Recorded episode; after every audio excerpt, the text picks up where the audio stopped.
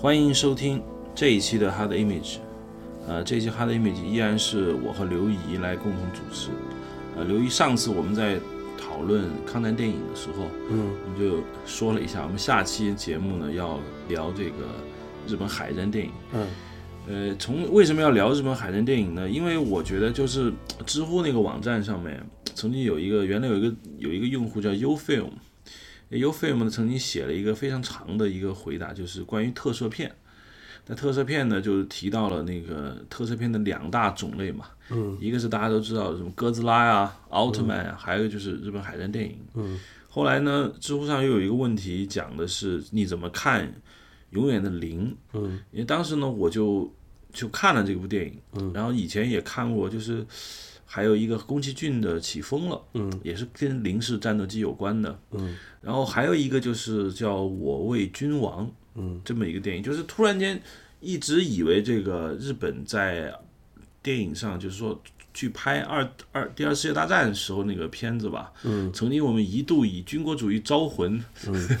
为这个罪状嘛，嗯批评了很长时间。我觉得日本现在商业电影似乎不太会去触及到这些东西，但我发现我错了。对其实日本好像是从它有电影史开始吧，对，对于这个二战的迷恋是非常迷恋的吧。呃，甚至日本有一个这个专门的电，就是日本电影有一个专门的术语叫“八幺五电影”，就是因为四五年的八月十五日是日本称为终战日嘛，所以从一九六七年开始，基本上每一年的八月十五号都会有一部以这个。有时绝大部分时间是太平洋战争，有时是以这个日俄战争为主题的这种大制作的历史电影上演，就称之上上映，称之为“八幺五电影嗯，对，在谈这个电影之前，其实我们可以先就某一个，先就这么一个话题，我们讨论一下。其实我一直很感兴趣，就是日本电影一直只要你接触到第二次世界大战，嗯，呃，当然以这第二次世界大战为主了，他也拍过像日俄战争啊这样子，嗯对就是二战之前的戏。对，那只要你拍二战呢，就总会有中国人站出来说为军国主义招魂。嗯那其实我们看了那么多的日本电影，我就一直想问一个问题啊，嗯就是日本拍摄这些所谓的你说八幺五电影啊，或者二战电影，它它到底是以商业目的为主呢，还是有它的政治上的考虑？”。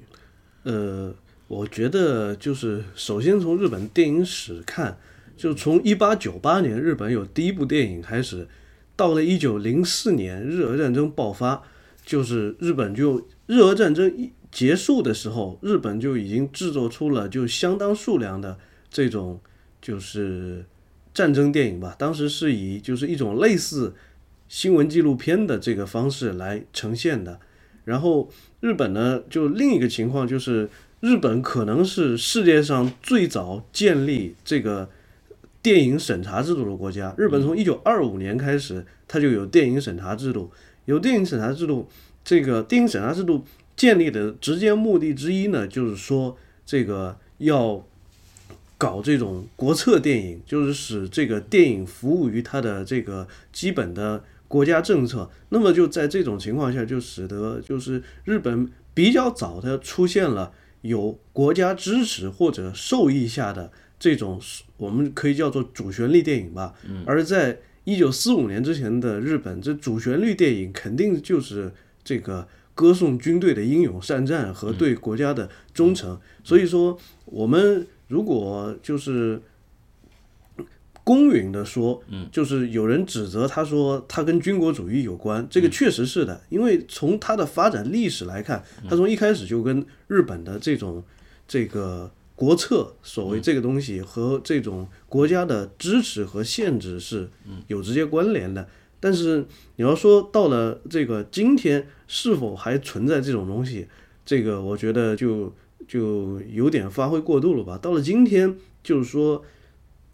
海战电影或者说战争电影，就是一方面被认为是它本身构成了日本现代历史的一个最重要的部分。嗯，另外一个就是对于日本人来说，就是所谓昭和史也是一个比较重要的就是集体记忆。那么就是日本人在谈到昭和史，在谈到二十世纪前半叶的日本历史的时候，就自然而然的就会感觉到他想去通过这个一些，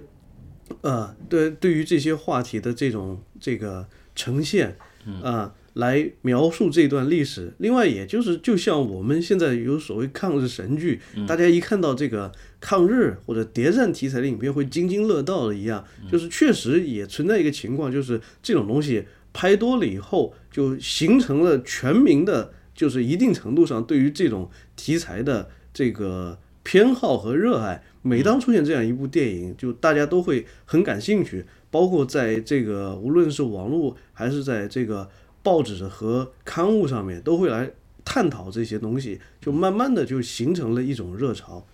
嗯，对，呃，其实我觉得，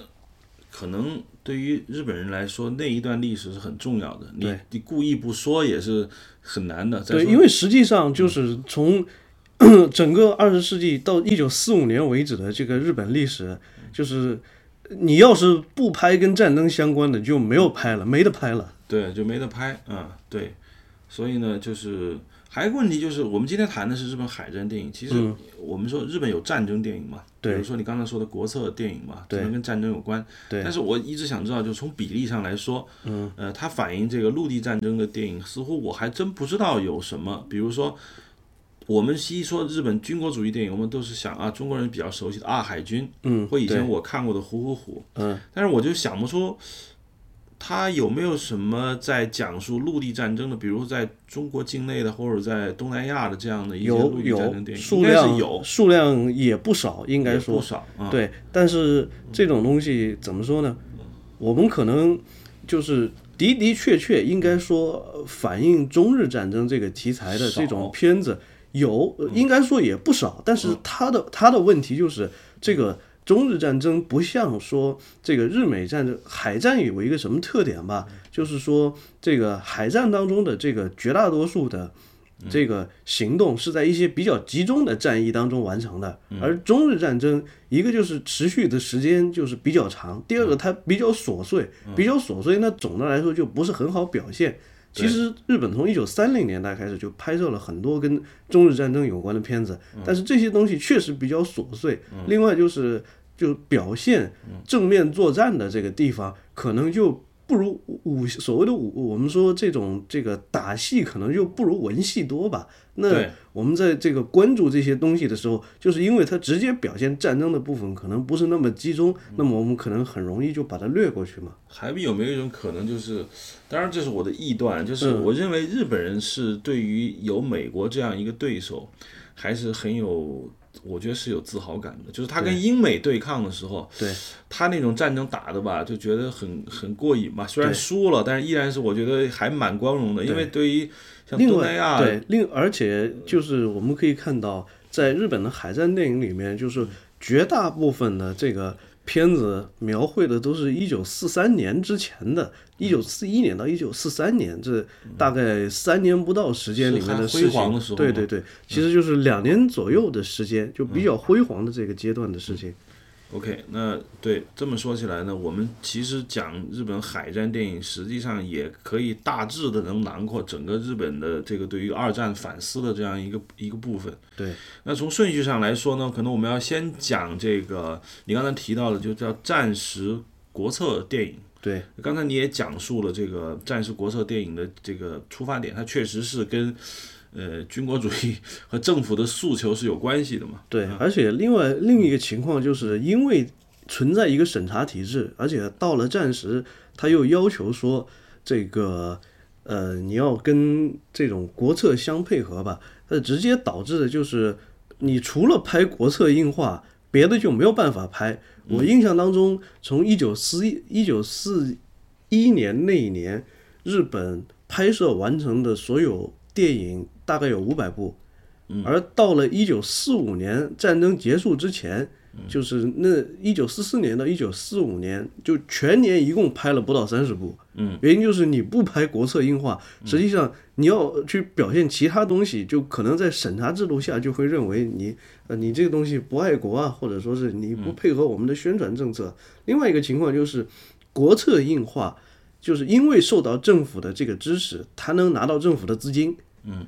拿到政府的这种呃资金支持，实际上你就可以拍大制作，嗯，可以拍，可以有很精良的这种演员阵容，但是你要拍其他的题材就没有这个优势。嗯就你给我的资料来说呢，就是你说的这个战士国策电影的第一部叫做《夏威夷马来冲海战》。嗯，对，这个电影我们来说，首先夏威夷马来冲海战是讲述的一哪哪哪场战争？其实就是一九四一年的从十二月八号到十号，其实这个片子应该说是它三分之二的内容在讲夏威夷海战，也就是我们说的空袭珍珠港。嗯，还有大概不到三分之一的篇幅讲马来冲海战，就是我们说的这个基层威尔士亲王号和反击号的战斗。呃这是围绕在就是马来新加坡那个对那那一圈，就跟啊。这电影我看了一下，他的监督叫山本加次郎，应该是这个我对可能比较喜欢黑泽明的人，可能会就比较知道这个人，这是这是黑泽明的老师，嗯啊，我记得山本加次郎本人好像也是一个就是编剧，我记得他当时黑泽明在他的那个回忆录说，他学写剧本，嗯，是山本加次郎教给他的，嗯啊，这电影呢，我觉得可能听众很多人没看过，其实我也没看过，但这个片子现在在土豆网上还可以找到。嗯，应该说这个片子就是从当时的情况来看，一个是这个演员阵容、演员和这种这个编导的阵容都非常强大。嗯，这个包括就是演员里面像这个像袁洁子和藤田静，哎，袁洁子是原好像黑泽明第一部、第二部电影也无我无悔于我的青春，好像就是这个对袁洁子演的。啊、对，就是应该算是这个当时的就是明星级的阵容。另外就是当时非常强大的这个特色阵容，嗯，就是由当时刚刚出道的远古婴儿组织的特摄组。其实这个片子很重要的一点是什么吧？就是如果我们不谈它的故事。这故事的话，那个这个片子很重要的就是日本后来一系列海战电影的这种特摄的模式，是由这部片子来奠定的。比如很重要的就是，一直到后来拍《虎虎虎》为止，的做法都是远古婴儿 开创的这个先河。什么呢？就是这部片子因为涉及到空袭珍珠港的这个情节，远古英二就搭建了一个一比一的。赤城号航母的这个舰桥和飞行甲板的模型，嗯，然后另外就是在拍摄这个空袭，呃，这个空袭珍珠港的这个场景的时候，就是做了一个大概有一千八百平方米的，就是这样一个巨大的这个珍珠港的沙盘，然后在上面放了一批。就是十五分之一的战列舰模型，嗯，然后这个再用摄影机移动的来进行这个拍摄，嗯，以至于这部片子是一九四二年制作的，但是它实际上到一九四四年初才公映，嗯，后来就战后美国人看到这个片子的拷贝的时候，就一度以为那是空袭珍珠港当中的这种实拍画面。啊，包括这件事情，后来把这个迈克尔贝给坑了。就是迈克尔贝就在拍珍珠港的时候搜集了这个就是相关的影像资料，他一直以为就是远古婴儿搭建的这个沙盘是当时日本海军军令部在这个进行计划准备的时候做的这个沙盘，所以他后来就把这一段儿把这个剧把这个做大沙盘推演的这个情节给拍到珍珠港那个片子里面去了。那实际上日本当时在。偷袭珍珠港的时候有没有做这样的？就有，但是日本就是说他在空袭之前，他不可能预计到说啊，这个这个战列舰在哪一个泊位上，它怎么样摆放，实际上是不可能的。这个其实是远古婴儿在拍这个片子的时候，就是说做的这个这个模型。嗯，对啊，对了，一直有一个问题，就是如果当时日本人知道。航母不在那个港港口里面，他们会发起空袭吗？一直我也想问这个问题。呃，这个就是这个确实，实际上就是这个就是克劳斯·艾维茨所说的战争摩擦嘛，就是说你所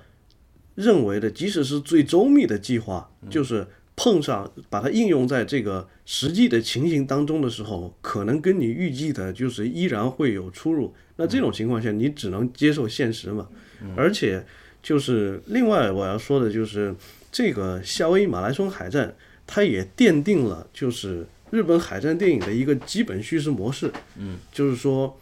呃，就当时或者说最早的这一批片子里面，基本上没有出现高层。基本上都是描述这个基层的，特别是海军航空兵的这种成员的，就是成长历史，包括他的这种家庭背景啊，包括就是一九三零年代后期日本的这种社会啊，他在海军学校当中的这经历啊，包括他参加战斗这种这个为国争光的这样一种这个呃。就是经历啊，就是这种叙事模式，很大程度上就影响了后来的其他这个日本海战电影。好像好像你刚才说的这种，就是说不反映高层，对，只反映这个基层士兵的。其实我看的绝大部分，至少我看的不多啊，嗯，可能我觉得只有虎虎虎。拍过那种比较高层吧，很宏观的。呃，不应该说是有很多后面后面开创了一个新的流派，就是专门拍山本五十六的。山本五十六，对对，这个算是比较典型的。另外一个，我感觉是日本海战电影跟就是美国，包括这种苏联的这些电影的另一个很大的区别，就是就也是从这部电影开始就有这特点，嗯，就是敌人压根儿就没出现。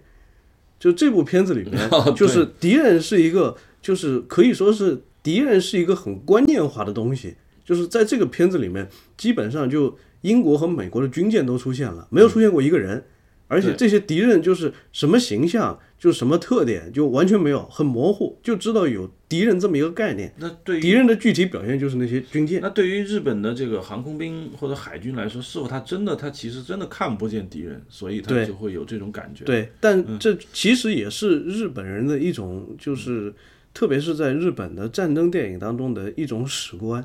它是一个比较封闭的、比较自我的这种东西。对。好像我看的刚就是我上次看的那个《永远的零》嘛，对，出现过美国人，但是那就是剑桥上一堆，其实根本就是一群士兵喊了两嗓子，对，整个的故事你就发现就是说，其实在自己说自己，对，敌人是遥远的一个存在，对，其实你我们可以对比一下，就是七零年拍的那部《虎虎虎》嘛，就那个那个美国人美国人拍的那些部分，跟日本人拍的那些部分，在这个。表达手法和叙事风格上完全不一样。对，当时他们也是分开拍的嘛，美国人拍美国部分，对，那日本人拍日本部分。对你对比一下就会发现，就他们完全不一样。嗯，然后呢，你后来说 OK，你接下来给了一个电影叫《雷击队出动》，对，也是山本加次郎的。对，这个这个片子是四四年拍摄的。这个片子比较难得的是，就是他当时是这个。一九四四年拍摄的时候，就是允许他们就是运用航拍技术拍摄了这个当时联合舰队的瑞鹤号航空母舰啊，进行在濑户内海进行飞行训练和飞机起降的这些，就是就是说实拍了这些影像。其实这也是国策电影所谓这个国策电影能给予的便利嘛，因为海军需要你去宣传的，那他就会让你。就是拍一些可能一般导演接触不到的东西，像刚刚提到那个《夏威夷马拉松海战》，据说当时的这那部片子的制作成本相当于四架零式战斗机，大概多少钱？这个可能就要当时的，就是我就 OK，我们就简单说，四架零式战斗机对于一个拍电影来说是便宜还是贵？就是非常惊人，非常惊人。对，嗯，你你想想这个。这个今天让你用四架 F 十六战斗机的成本来拍一个来拍一部电影，那得是多大的制作？一架 F 十六现在大概是四四五五五千万四千多万美元吧？呃，对你而而且你最好用这个 F 十六刚刚问世时候那个价格来算，那得是多大的成本？起码就是一就是一点六亿美元去拍个电影，那当然是很很大了嘛。对，嗯。然后这个雷击队出动有没有什么可说到的地方呢？呃，就是这个片子比较倒霉，嗯，就是他当时拍出来的时候，本来是想说这个这个，因为其实是战争后期嘛，就日本的状况已经不太妙了，想拍这么一个东西出来，这个鼓舞一下士气。结果这个片子刚刚制作完，这个在片子里面出镜的瑞鹤号航母已经在莱特湾海战中被击沉了。结果我印象当中，这部片子一直到日本战败还没来得及上映。哦，那你是说，呃，就说这个电影中出现的那些战舰实际上是真的？对对，是真的。那前面那个马来亚冲马来冲那个那个，他会不会也一采用这种手法？呃，没有没有，真的，呃，没有，当时没有，因为这个就是拍日本海大海战的时候，那个时候联合舰队的绝大部分这个舰艇还在第一线作战，它是不太可能拍到这种实景。所以当时这个远古婴儿要做那种大的一比一的模型嘛，而这个片子拍摄的时候四四年，就是日本当时就是在准备菲律宾的捷号作战嘛，就是正好是他的航母和航空兵部队在国内训练，于是就让他去拍了。啊，其实我当时我还是觉得山本加次郎。如果带了一个摄影队，真的去前线航母上拍那个飞机起降，我觉得其实也是完全可以用的。嗯，但是就是怎么说呢？就是前线其实也有，就是暂时的那种新闻影像片，但是这个东西就不太可能让电影导演班子去拍，因为他们自己有海军报道班嘛。哦，对对，说真的，就是说拍飞机其实还真不是说你一个导演过去能拍的，因为你首先要熟悉飞机啊，这个。后来你给出了一个叫“黄金二十年”电影，实际上是战后，就五三年到六十年代末，对，呃，大概七零年左右吧，将近二十年。啊，七年左右。这个里面呢，你给了大概有六七部电影，对，黄金二十年。那你为什么说这个是黄叫黄金二十年？就为什么这二十年是很黄金的一个时期？因为一个我们说这个战，应该说从一九五零年代到一九七零年代初吧，差不多应该是这个呃东宝和大日本映画，当时应该说是这种它的这个经营状况和制作水准就比较巅峰的一个时期。另外一个情况就是我们必须考虑到吧，就是。战争电影这种东西，特别是海战电影这种东西，就是你真正对这个东西有过实地经历和体验的人，跟这种就是你在这个事后再去了解和拍摄它，就是你的这种制作水平、视角这些都是两样的。而在为什么这说它这这从一九五零年代初到一九七零年代左右是一个黄金二十年呢？因为这个像比较著名的导演，就前面是山本加次郎是很早，他战时就开始拍了。嗯。而比较有名的导演，像松林宗惠他们，就是几个人的这个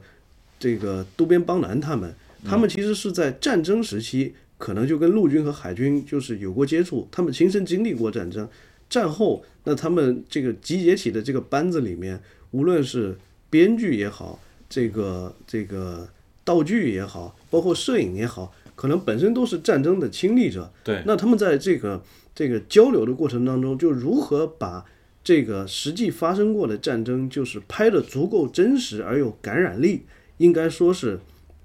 啊，这个应该说是和主创人员有没有这种直接的深度的体验是相关的。而战后的这个，从如果以一九七零年代初为界，差不多就是。战争结束了大概二十几年，那么就说在战时是年轻人的这帮人，差不多在就是二十几年之后，他们的这种这种创作力，包括他们在影坛的这种影响力就达到巅峰，那么他们制作出来的电影就势必也代表了就是那个时期的这种。最高峰。其实我突然想起你这么说，想起了中国的所谓十七年电影。嗯，就十七年电影之所以，比如说我们当时说小兵张嘎，嗯，呃，还有就是那个年代拍的，就是平平原游击队啊，嗯，就有人会说，哎呀，你看，还有对我印象特别深，就是拍的上甘岭嘛，嗯，当时就有人说，你看现在我们再也拍不出那种感觉了。其实跟你说的很关，就是，那些电影的创作者本身是从战争中刚刚过来的。对。他完全对战争的理解，他这是就是你亲历战争嘛，嗯，那跟我们现在反过回回来去拍那个战争那是完全两回事。对，另一个情况，我觉得也跟受众有关吧，就是观众也其实也经历过战争，对对，也就是尤其是你要考虑到，就是有消费力的观众，他们是在哪一个时期成长起来的，那他们就势必对那一时期的这种集体记忆，他就这种这种比较有观影的欲望嘛。嗯那你给出的第一个条目叫《太平洋之救》对，啊，《太平洋之救》呢，它这个是讲一个什么样的故事呢？其实《太平洋之救》应该算是比较早的，就是反映山本五十六的一个传记片。虽然它的名字不是山本五十六，它《太平洋之救》这是什么意思呢？就是在战前日本的这种海军航空兵部队的这种昵称就是海救，所以这个太平洋之救其实就是讲日本海军的航空兵从一九四一年到一九四三年的这种征战历史，它是以这个山本五十六，当然它是以这个山本五十六旗人为中心来反映的。就是这个故事其实并不是一个有那么强的故事线的这样一个电影。呃，不应该说是还是说，你看，我看他的演员表里面出现了三分五十六，嗯，米内光政当时的海相嘛，金尾文磨首相，对呃，吉川古之郎，这好像是当时联合海相海相，对嗯，就是他出现了很多上层的人物，同时呢，我又看到底下有什么大佐啊、中佐啊、大卫又出现那种这种下一层人物嘛，对我估计是不是已经突破了原来只有小人物的模式？对，这个又是就是创造了这个他们应该说是这个这个从太平洋之救开始，其实又创造了一个就是一种新的发展，就是开始有了双主线。嗯，就是一条线，就是以这个山本五十六参与这种国家军事决策，嗯，包括就是联合舰队高层这个上层人物这一条线，还有一条线就是海军航空兵部队的这个基层军官，这个看来是一个，我觉得就是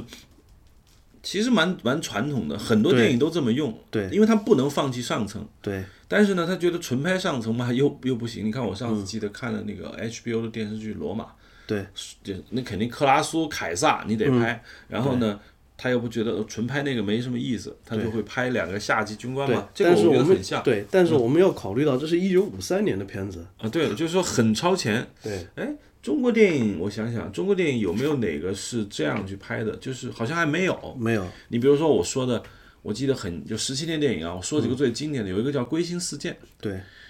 就我当时觉得哇，这是战争电影，讲一个男的受伤了，嗯然后被一个呃斯金高娃演的一个女人救了，然后两个人恋恋不舍，最后那个男人为了那个斯金高娃为了革命大义放弃了这个爱情嘛，就没有出现上层嘛，我记得当时所有电影《平原游击队》没有，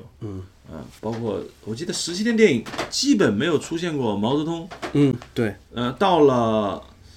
好像大决战之前，我们上次讨论过那个就是呃台血战台儿庄嗯出现对了一些上层人物，对。他同时他不放弃对这个下层士兵的讨论，但那已经到了八十年代了，这是一个五十年代的一个一个电影，对，嗯，而且另外就是要这个考虑到怎么说呢？拍摄山本五十六应该说是这个一种政治上比较正确的行为。为什么呢？为什么呢？因为这个山本五十六这个人物有两重性，一方面就是他是比较早的就反对对美国开战的人物。这里必须注意到一个事情，就是说所有的日本战争电影，或者说是一直到就是最近以前的绝大部分日本战争电影，都是就是从来没有考虑过这个开战正义性这个问题。嗯，他们讨论的都是就是开战的理智性。嗯，就是说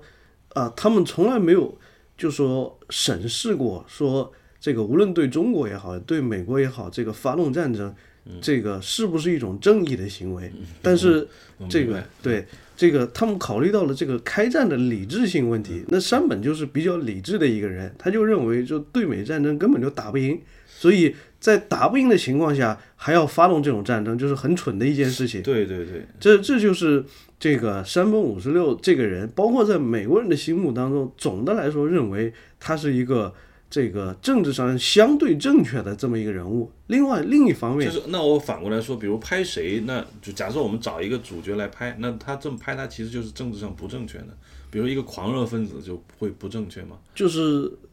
关于东条英机的形象，一直到一九七零年才开始这种比较集中的表现东条英机的形象。啊，对对，他就属于政治上不正确的。对对，山本就是一个是，就是说他是总体上是反对开战的，嗯，这这一点，这个日美双方都承认。另外一个就是因为这个山本在明知道这个仗打不赢的情况下，他还是这个下了。了命令给他，还是去打了，并且最后是在市场在战场上被击落了嘛，是英勇殉国了，就是又符合日本人的这种这个忠君爱国的这种传统价值观，所以就说拍摄山本五十六其实是一个挺讨巧的做法。啊，从此之后是不是好像拍了很多三本五十六对？对对就这个电影算是他第一个来正面描写三本五十六嘛？对呃呃，看上去应该是第一个。对，而且这个片子应该说是这个，虽然只讲了差不多这个四三年多的事情吧，但是总的来说算是一部这种比较这个套路比较经典的这种传统历史片吧，因为它是按照真实历史的这种发展顺序来描述的。对你刚才说起了这个山本五十六这个政治上正确啊，我有一种感觉，就是，就当然这个话题呢，我本来想放到最后去聊嘛，但是我现在觉得你说到这儿，我就有想讲一下，就是我在看好几个日本的战海战电影的时候，我就有一种明显的感觉，就是他的主角往往不是一个狂热分子。对，除了除了少数啊，阿，海军可能稍微狂热点，他的主角，比如我最近看的那个《永远的零》，嗯，他就是那种好像对那种周围非常狂热的气氛，他总在唱反调，对。但是他最终他还是去做了，对，我觉得这是他们的一个，我不知道是无奈也好，还是说他是一个比较平衡的办法，就是说我既要表现英勇，因为我不可能表现一个懦夫，但我这种英勇中又不能表现出太多的。啊，军国主义、沙文主义，所以他必须要在战场上保持冷静，同时他又完成了一个军人的职责。好像很多电影都这样，是不是？山本五十六其实也跟这个是差不多的。呃，对，而且我们要考虑到，就是这些电影吧，就是基本上还是我们不能这种偏离它的时代和社会背景嘛，我们必须考虑到，刚好就一九五零年代到一九六零年代的这个日本这种社会气氛，首先就是它肯定是反共的，嗯，就是这个这这个反共，那总的来说就是就是类似呃列宁式的那种反战，就是认为这种这个战争是你们这个统治阶级之间的这个战争，人民应当起来把各国统治阶级都反对，呃，这些都推翻掉，他肯定不能有那种列宁式的反战意识。但是另一方面，其实日本人当时对于这种美国的存在，就美军的这种，特别是这个占领时期的这种美军，他的观感是不那么良好的。就是日本人又有一点民族主义的这种情绪。那么在这种情况下，就是相当于你只能就是有选择性的，就是挑选一些这个人物来拍。嗯，那么其实就是山本五十六就是一个比较好的选择嘛。嗯，就是一方面他是所谓民族精神的这种这个代表人物，但是一方面他又是一个这个理智分子，其实跟日本当时的这种就是社会气氛或者说社会思潮当中，就是一方面他对美国有不满，但是一方面又不得不这个容忍和允许美军的这种存在，跟这种社会背景是有关系的。然后你后来给出了这个《战舰大和》，也是在这个黄金二十年拍的，这可能是我，因为因为那个《男人的大河》我看过，嗯。关于山本五十六肯定是一个话题嘛，经常会拍。还有一个我觉得就是大和号，好像对。你拍了很多遍了对，大和号和零战，我感觉这个日本人有挺有意思的，就是基本上就是因为我们可以这么说吧，就是无论临时战斗机也好，还是大和号军舰也好，代表的都是日本这么一个这个后发的，而且是就是这个非欧美人种的这种这个亚洲人在海军科技方面能够达到的最高成就对对最高成就。所以就是日本人对于这个大和号也好，对于这个零式战斗机也好，都是这个有一种这种呃非常奇特的这种迷恋和崇拜情绪。所以这个大和大和号这个形象后来这个发展成了这个卡通，对，后来宇宙战舰大和号嗯，呃，对对，嗯。这个包括这个零式战斗机，包括甚至大和号这个俨然要发展成人形机甲，就这种东西，这个是对 这个的确是日本特有的一种文化现象。说话说回来，大和号在当时整个造舰水准上，是不是也算是登峰造极的一个？对对对，它有它对，应该说他是有资格来自豪的嘛。对，那这个战舰大和号呢？呃，我们来看一下，其实能不能介绍一下这个松林宗会？因为你刚才也提到过这个人嘛。对松林宗会是一个特色的一样一个，还是说松林宗会应该说是整个从五十到七十年代日本最著名的这个海战片的海战电影的导演之一。嗯，而且这个松林宗会很有意思，他的我记得他的父亲是一个寺院的住持，然后这个松林宗会自己是年轻的时候是读的日本的一个很有名的佛教学校，叫龙谷大学。然后他其实是个居士，在家带发修行的居士。哦，龙龙龙谷大学，我知道是京都，我去过啊。对，松林宗会其实是以这个最早的时候是一个修行的居士，后来在这个这个暂时，因为到了后来，这个日本有一个所谓叫做生徒出阵，就是说到了一九四三年之后，他的这种这个一线兵力开始不足了，所以他就这个征召嗯大中专学生，然后去参军。他是在那个时候就参了军，后来在中国的厦门当一个海军陆战队的一个小队长。嗯，后来在这个战后，他就这个去学习电影。后来松林中会比较重要的就是以他为中心，他这个成立了一个这个相当于就是有一个比较完整的团队，嗯，就是从我印象当中，从编剧、摄影到历史顾问，这帮人都是以前的海军成员。啊，就他这是他的团队专门来拍这个海战电影。嗯，对，嗯，所以就是有了这个，就是这这整个团队，他们应该说是这种磨合的程度是非常默契了。然后在这个这个基础之上，就拍摄和太平洋战争有关的各种片子，基本上都能够做到游刃有余。我看这个维基百科上出现了一个叫《太平洋之蓝》，这个我其实印象挺深的。嗯，这个电影我觉得呃，其实挺想讨论的。这个当时我记得我们在做这个资料的时候，我看了你的提纲里头没有没有这个电影嘛？呃，其实是有，我其实提到的是他的后来的一部姊妹作，就是《太平洋之翼》。啊，《太平洋之翼》。嗯，你《太平洋之蓝》跟《太平洋之翼》其实都是讲的这些航空兵的事情，是吧？对出现了日俄战争。对，这个呢，它不是这个，我们要可能要跟听众对历史稍微不那么熟悉也说一下，日俄战争其实不是发生在第二次世界大战啊，是发生在一九零四年到一九零五年。一九零五年，这是一个日本和俄国的一次战争。这场战争呢，以俄国失败为结果，也由于这场战争呢，日本正式成为世界强国吧。对也是日本民族自豪感这个顿生的一个契机，因为他们觉得战胜了欧洲一个强国。对啊这个电影是渡边邦男导演的。对啊说起渡边邦男，我记得咱们上我们上次谈提到过李香兰的时候，对对他在他在满映干过。对啊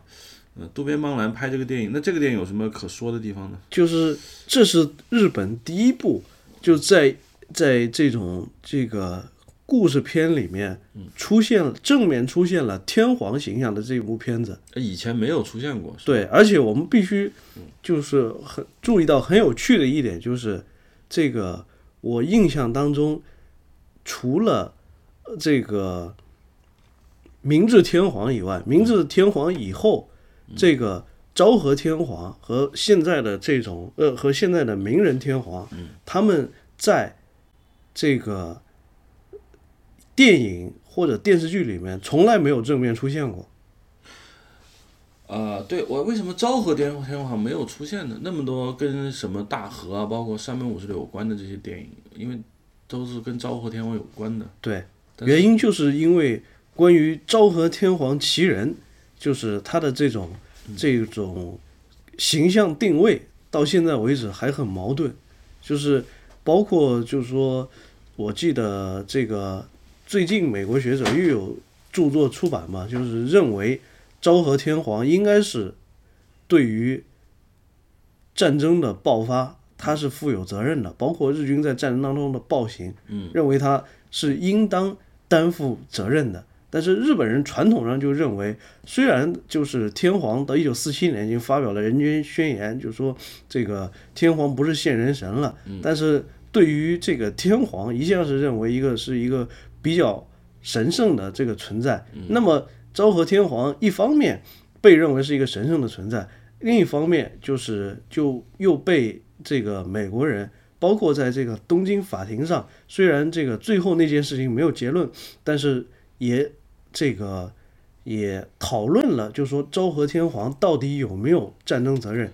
那其实就是使得昭和天皇的形象总的来说就变得这种就比较尴尬了嘛。就是你要正面表现它，就是你要是这个把它表现的这种这个过于正面的话，那就是可能历史学者对，或者说对对这个国际上又不答应，你要把它这个表现的呃这种这个过于负面吧，可能集体记忆上啊接受不了。又无法接受。但是就是说，你话说回来，明治天皇是一面倒的，对是会比较容易接受的。对明治天皇呢，基本上定论还是一个比较正面的一个定论嘛。对，嗯这个电影叫《明治天皇与热战争》，我看了一下这个他的演员表啊，全是大佬。明治天皇伊藤博文、山县有朋对啊，儿玉源太郎、东乡平八郎，包括乃木希典。对，啊，这都是基本上属于直接反映了这个是不是直接只是讲述这个日俄战争前前后后的一个故事，只有高层又没看过这个电影，呃，还是嗯还是说？他还是不不还是有这种我看看，因为他演员里面好像没有出现这个演那些平民平民百姓或下层士兵的，对，应该说可能完全是一个不应该说这又是这个这个日本这些片子，这是一部很套路化的电影，就是我我们可以这个看到，我们甚至可以总结一下，就是说在这个日本的海战电影，就反映某一题材的里面的，就是某一些事件，就像流水账一样，你一定要过一遍。讲日俄战争，那必然要谈到这个开战前的这些决策，哦这个伊藤博文怎样由这个这个反呃反对对俄开战到这个支持对俄开战，然后这个明治天皇就念了那首御前会议上念了首著名的诗，然后在日俄战争过程中就势必要拍的，那就是这个这个袭击旅顺口，然后旅顺口堵塞作战，然后这个对对，这个这个旅顺的二百三高地，然后后面这个对马海战，有没有东乡平八郎那句著名的对“ 皇国兴废”？对对对对这这这这些都是很套路化的一个东西就。是说必须有。对因为我突然就是说，观众在电影院看的电影，他觉得这个这个必须我要看一遍。对啊，你没有这个我就没法对，这是这是证据，你必然要看。对了，我们想起了这个《太平洋之翼》。刚才我们在提这个《太平洋之蓝》的时候，你说过，嗯，它有个姊妹片叫《太平洋之翼》。对，这又是一个呃，这个太平洋之翼，这又是一个这个呃太平洋之蓝。嗯，刚才提到的，其实又是一个很套路化的东西。你要拍开战时的这个这个这这个呃开战时的这个海军航空兵，你必然要拍到他是怎么刻苦训练的。然后接下来就去空袭珍珠港，珍稀珍珠港里面之后可能会稍微这个带一带。讲到这个印度洋海战，最后立马就又到了这个中途岛了，就是很套路嘛。这哎，我想问一下，如果他套路的都要拍珍珠港这样的话，会不会一遍一遍的去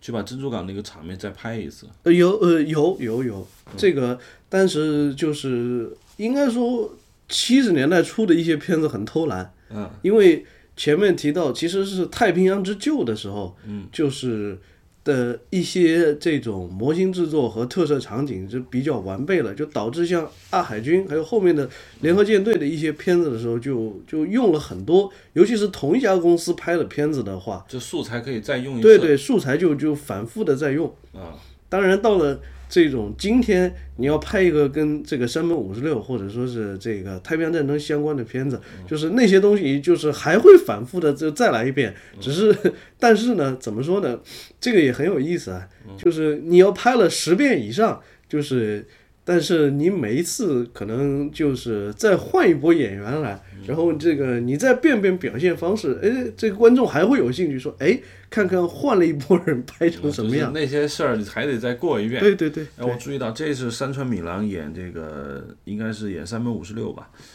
就是一九六九年版的这个日本海，呃不。啊不，这个他是对联合舰队司令长官山本五十六，嗯，那里面他是开始成为这个电影也是这个松林中会导演，对对，实际上他已经是叫《太平洋之旧》《太平洋之蓝》和《太平洋之翼》，对，这个都是他导演的，对，这是我们翻译出来的这样一个